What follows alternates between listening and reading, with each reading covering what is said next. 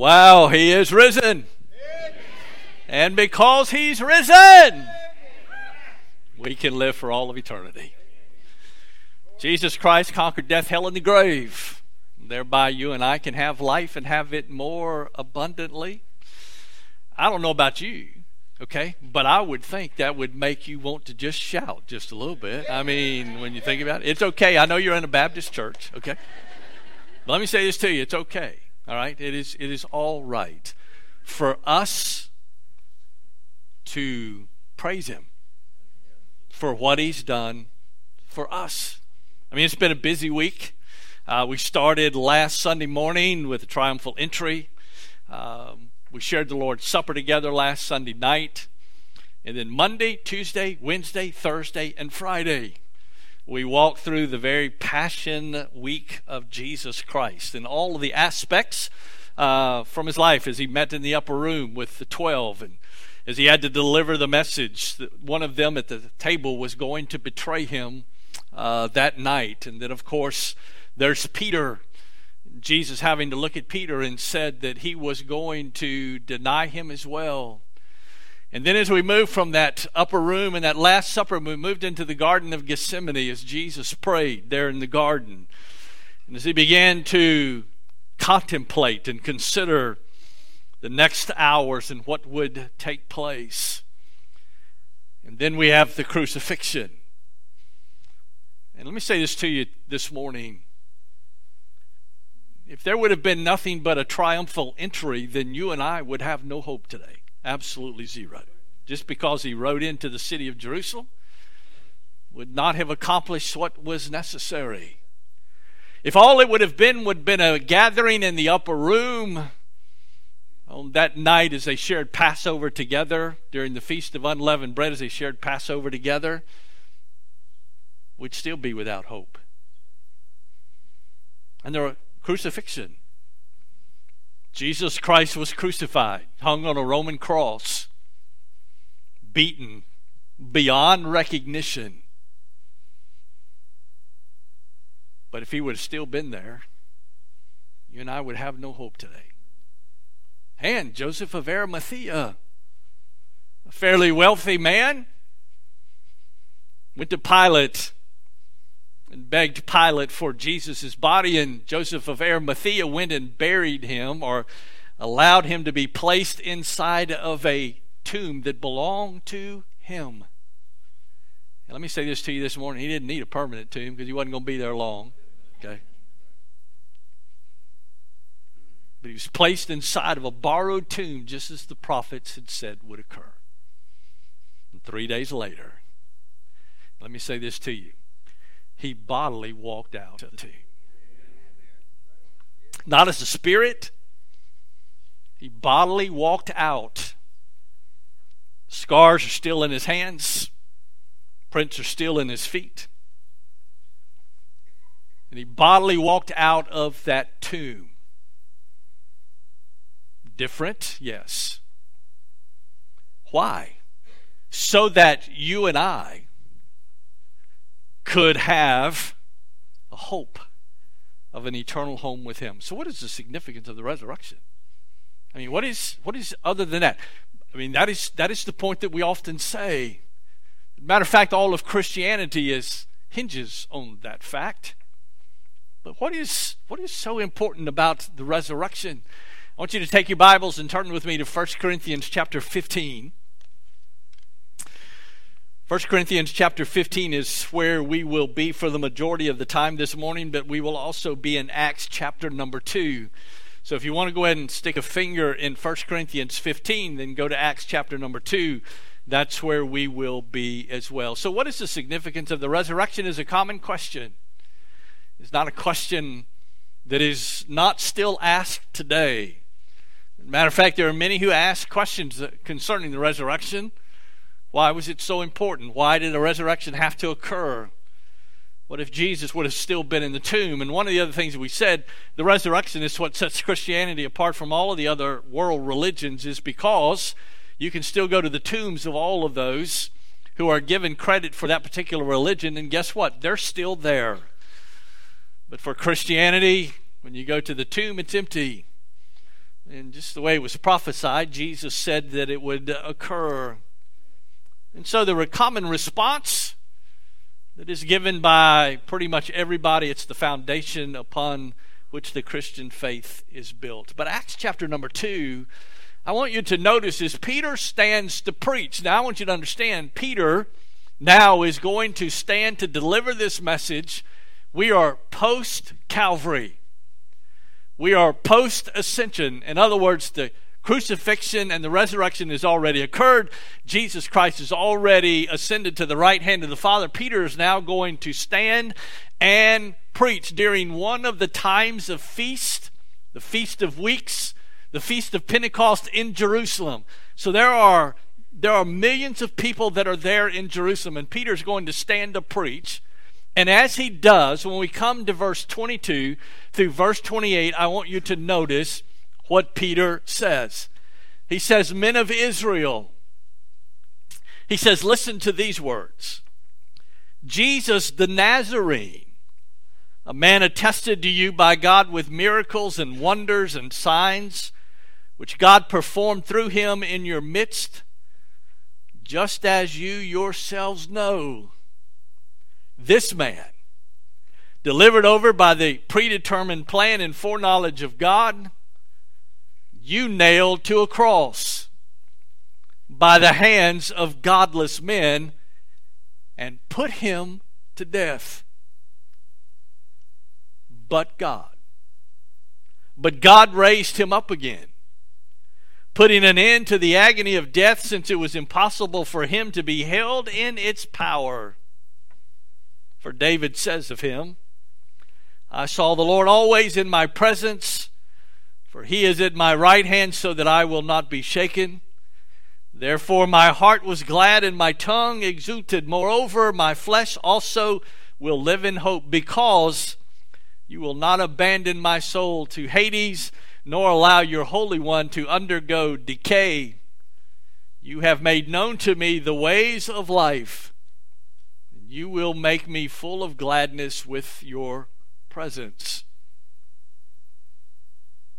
Verse 29 Brethren, I may confidently say to you regarding the patriarch David that he both died and was buried, and his tomb is with us to this day. In other words, David is still in the grave, David is still in the tomb. But we drop down to verse 32. And I want you to notice what Peter what Peter preaches here. This Jesus God raised up again, and notice what he says, to which we are all witnesses. Not just Peter, Secular historians have recorded for us the crucifixion and the resurrection of an empty tomb and the stir that took place in the city of Jerusalem after the resurrection. And Peter, what he does here, he stresses the significance of the resurrection and referred to this Old Testament text of Psalm chapter 16, verse 8 through verse 11. Prophesied that it would occur, prophesied just the way that it would happen prophesied down to it being a borrowed tomb. All prophesied by the Old Testament prophets that this day was going to occur. Now, even after all of the evidence and even after everything is there, there are still many critical scholars and others who will admit to a historical fact that there is an empty tomb. But unfortunately, they still do not agree to Jesus Christ walking out of that grave. So, what happened to him? So, where is he? What took place? Well, let me say this to you this morning. The resurrection of Jesus Christ is recorded in by all four of the gospel accounts. Each one of them, Matthew, Mark, Luke, and John, all record the resurrection. But what happened? Well, just hold your place in 1 Corinthians 15. We are coming there, okay? But you know, generally with something like this, there must always be a cover up. And guess what? There was. Because I have a question for you. How do you handle this empty tomb? especially from the religious leaders. How do you handle the question of that stone not being in front any longer? How do you handle the fact that Jesus Christ is no longer there? So, what do you do? Well, let's go back to Matthew 28. Recorded by Matthew to exactly what occurred. Matthew chapter 28 and verse number 11. I can tell you the chief priests had a lot of explaining to do. So, how are they going to handle that? How are they going to issue, or how are they going to handle the issue that there is an empty tomb? Well, Matthew chapter 28, beginning in verse number 11, notice as Matthew records for us now, while they were on their way, some of the guard came into the city and reported to the chief priests all that had happened. And when they had assembled with the elders and consulted together, had to have a meeting, Got to figure out what we're going to do. Here's the best way to handle it we'll just pay them off. So, guess what they did? They provided a large sum of money to the soldiers. Jesus Christ betrayed by 30 pieces of silver, which was the cost for a, for a domestic servant or a slave. And now the resurrection in this empty tomb is now going to be paid off by a large sum of money to the soldiers to do what? Well, the next verse, verse 13, and said, You're to say this. His disciples came by night and stole him away while we were asleep. And if this should come to the governor's ears, we will win him over and keep you out. In other words, don't worry about it. If it gets back to the governor, we'll protect you. We'll take care of you. There's not a problem here. Don't worry about it. Just do what we've asked you to do. So, verse 15, and they took the money and did as they had been instructed. And this story was widely spread among the Jews and is to this day. So let's go to 1 Corinthians 15. Hey, you got to kind of look at it from this perspective. let me just say this to you the disciples had nothing to gain by staging some far fetched hoax, nothing to gain from it. What in the world would they possibly, what in the world could they possibly gain from coming up with a hoax about what happened to this one named Jesus? The one that they had followed, the one that had left everything behind. And at this point in time, up to this time, after the crucifixion, at the time of his resurrection, before the ascension, I mean, concerned for their own life of what was going to take place. I mean, what, what, what in the world would you gain by staging some sort of hoax? Well, the Apostle Paul is going to issue a very strong warning about the consequences that would result if there were no resurrection. And I don't know I don't know about you, but do you understand if there was no resurrection, then my dear friend, we all might as well go home. Because I have a question for you. So what in the world are we doing gathering here? Why are we singing a song the choir sang this morning such as Mercy Tree? Why in the world would we sing a song a hymn this morning like he lives or crown him with many crowns i mean why would we why would we do that if he did not rise from the grave why are we even here well paul goes through and lays it all out for us beginning in verse 12 of 1 corinthians chapter 15 and i want you to notice as paul writes he said now if christ is preached that he has been raised from the dead, then how do some among you say there is no resurrection of the dead?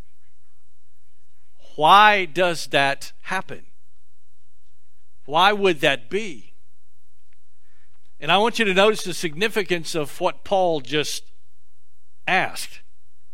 If he has preached that he has been raised from the dead, then how do some among you say there is no resurrection of the dead? Verse 13. But if there is no resurrection of the dead, that not even Christ has been raised. See, the Sadducees themselves did not believe in the resurrection.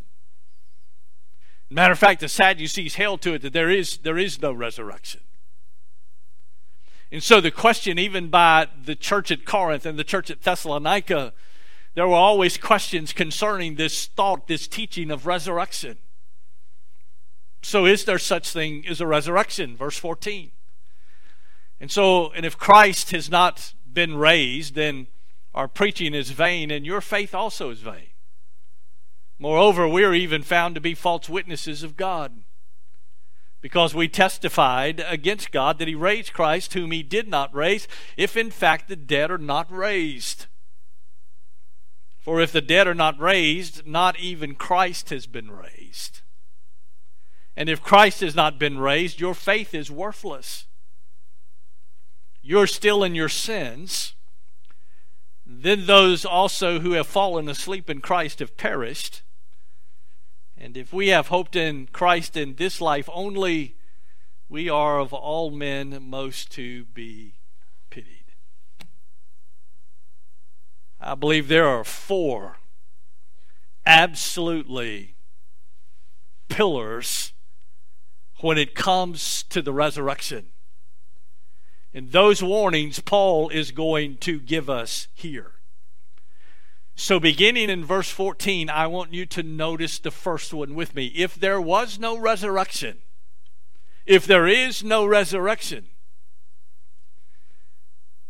so the very first consequence would be this is the fact that the gospel would be lifeless. The gospel would be lifeless the gospel would have no life to it. Why would it have no life to it? Because the life giver is dead. The one who gives life, the one who brings life, the one who brings life to this gospel. The gospel is about this life. It's Jesus Christ. But I also want you to consider something else. Look at verse 14 of 1 Corinthians 15. And if Christ has not been raised, then our preaching is vain. But I want you to notice the next part of that. Your faith is also vain. Your faith would be useless. Why? Since the object of that faith then is a dead man. But life is there.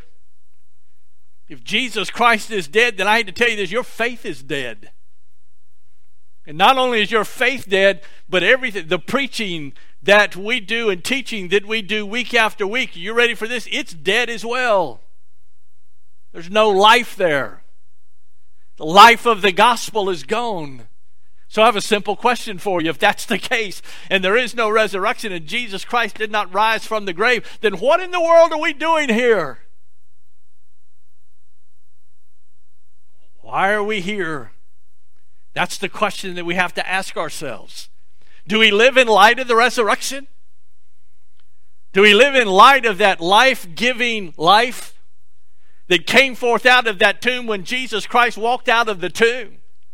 Does it, does it motivate us? Does it encourage us? Does it cause us to have a desire to serve Him more today because of what He did for us on the cross of Calvary? My dear friend, if He was still in the grave, you and I today would have absolutely no hope. None.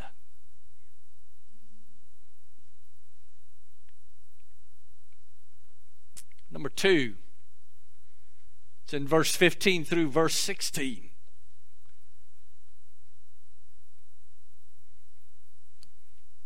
Very simple. If there is no resurrection, then the apostles of the church would turn out to be absolutely nothing more than fraud spreading a lie. You ready for this?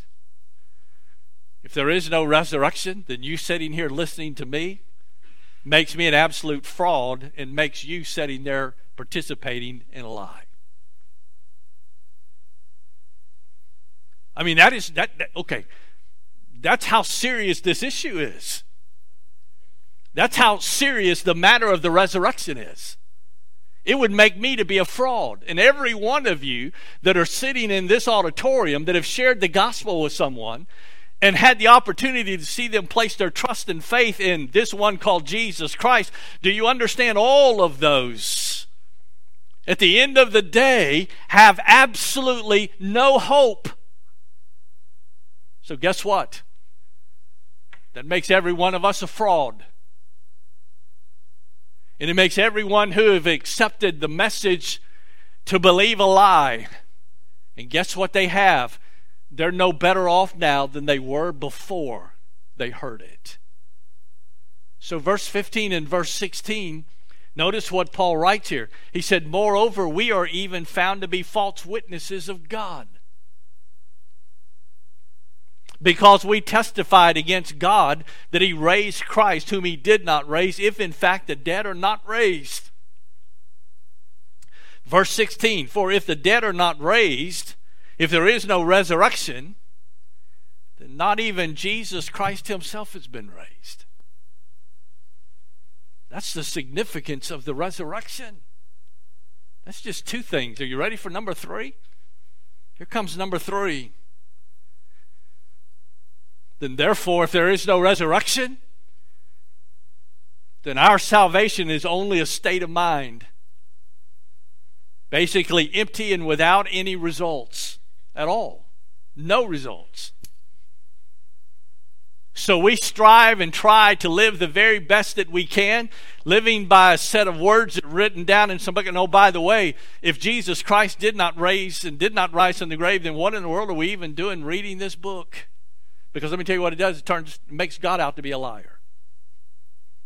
See, that's how simple it is. But yet so profound. You know, the resurrection, it's and, and here's and here's the interesting thing about it. We take one time of the year to celebrate the resurrection. You ready for this? We ought to celebrate it every single day. Because it's only because of the resurrection that you and I even have a blessed hope. That we even have the possibility of one day being able to spend all of eternity with Him. It will only be a state of mind, empty without results. Look at verse 17. Notice what Paul writes. And if Christ has not been raised, your faith is worthless. Matter of fact, guess what? You're still in your sins. You're still in your sins. Nothing's been taken care of. The resurrection of Jesus Christ brought about for us what was necessary. And my dear friend, if there is no resurrection of the perfect Lamb of God, the sacrifice once and for all seated at the right hand of God, if none of that is true, then everyone of you this morning, including myself and all of those who are listening via live stream, we're all still in our sin and our faith is worthless. It is. Let me ask you a question this morning. What's the ob- who's the object of your faith? Think about this. Who's the object of your faith? Is the resurrection important? You better bet you it is. Simply from the standpoint, well, you know, Christianity hinges on that. My dear friend, listen, it's, more, it's deeper than that. It is much deeper than that. Number four. Hmm. I want you to think about this. Death would be the end. You know, there are, there are some today who teach annihilation. In other words, when you die and you are put into the grave, that's it. That's all that there is. There's nothing else past that. I would hate to know that that's what life was all about. I would absolutely hate to know that at the end of the day, when it's all said and done, when I die, it's over. There's nothing else after that. Then I have a question for you. Then what in the world is the purpose of living? What is the purpose of living if there is no purpose of dying? What is the purpose of living if there is no life after death? in Jesus Christ. What is, what is the purpose of living? There is none. Absolutely zero. And I will say this to you this morning if that is in case the fact that Jesus Christ did not rise from the grave, and when it's all said and done and we die, that's it. The grave is the final place for us. Then I'm, I just might as well tell you right now, we might as well all leave here and get everything we can possibly get out of life here.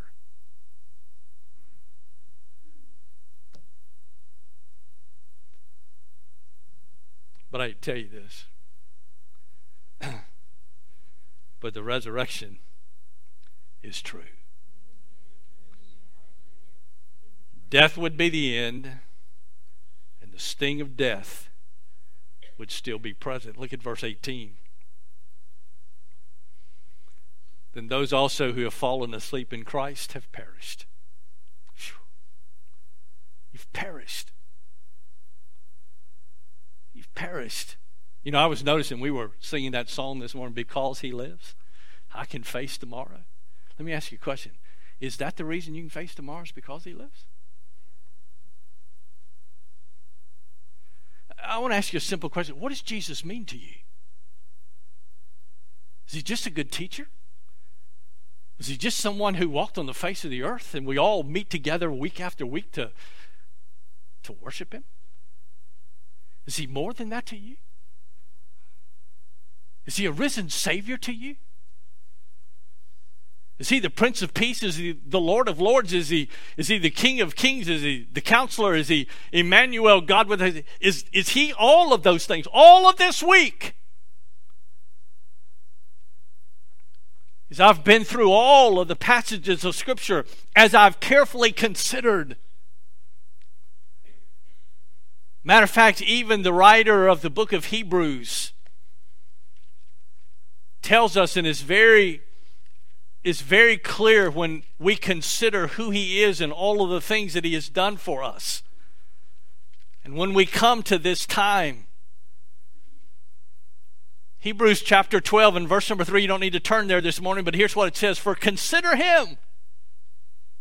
Consider him who has endured such hostility by sinners against himself, so that you will not grow weary and lose heart.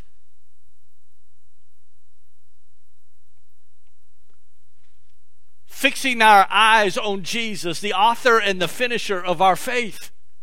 My dear friend, listen to me. The one who rose from the grave, the one who walked forth out of that tomb bodily for you and I, we can fix our eyes on him, knowing that he endured the cross, despising the shame, and is seated at the right hand of the Father today, so that we don't have to lose hope. I don't know about you. But it's been a tough few years. You ready for this? But it doesn't even begin to compare. The struggles of this life don't even compare to what lies ahead for those who trust Him.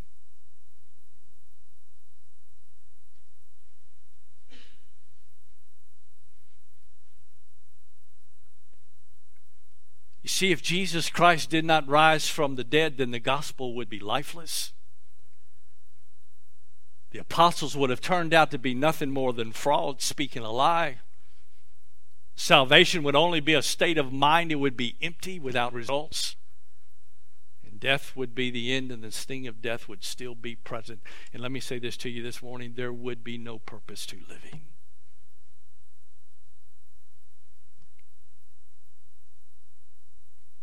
Then it would then be a true statement that the cross was nothing more than foolishness. C.S. Lewis made an interesting statement. Speaking of Jesus, here's what he wrote He has forced open a door that has been locked since the death of the first man. He has met, fought, and beaten the king of death. Everything is different because he has done so. See, Satan figured it was over. Satan just knew the victory had been won. Jesus was dead. And oh, by the way, let me let me make another statement to you this morning. He did not just become unconscious.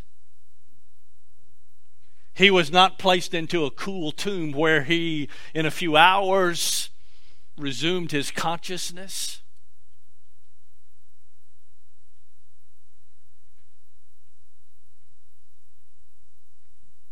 The scripture says that Jesus, as he lifted his eyes toward heaven,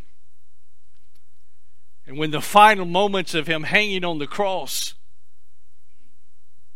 as he cried out to his father, My God, my God, why have you forsaken me? And he bowed his head and he gave up the ghost. He died. He physically died. It is finished. It's over. It's done. Satan just knew it was over. I've won. But hold on. Three days later, he walked out of that tomb victorious over death, hell, and the grave. That's who he is. That's who he is. I have a question for I have a question for you today. I have a question for you. Do you, do you know him? Do, do you know him? From all of the pain and the agony of the cross, the victory over death, the victor of life itself. Let me ask you a question today. Do you know him? Do you know him personally? Do you know this one who gave his life? And oh, by the way, just so you'll know, Jesus himself gave his life. Don't ever think don't ever think for a moment that man took it from him. He gave it. And he said, Just as I give my life, I have the power to raise it back up again. Matter of fact, he told Pilate, he said, You wouldn't even be at this point in this place or have this power unless it was given to you. It's who he is. My question to you today on this Easter celebration, and I know many of us are going to leave this place this morning. We're going to go home. And then all of the festivities are going to take place this afternoon and tonight. But let me ask you a question Do you know him today? Do you know this one who rose from the grave? Do you know him personally today? Do you know Jesus Christ as your personal Savior today? If you don't, let me plead with you for just a moment. If you don't, the Holy Spirit of God speaks to your heart, and this longing in your heart to know Him, please do not, please do not turn that way. In just a moment, we're going to have a time of invitation for you, for you to be able to meet this one who rose from the grave. I'm going to ask you to stand together with me as we have a time of invitation this morning and As God speaks to your heart, as the Holy Spirit speaks to your heart through His Word, I would encourage you this morning to respond to the leading of the Holy Spirit.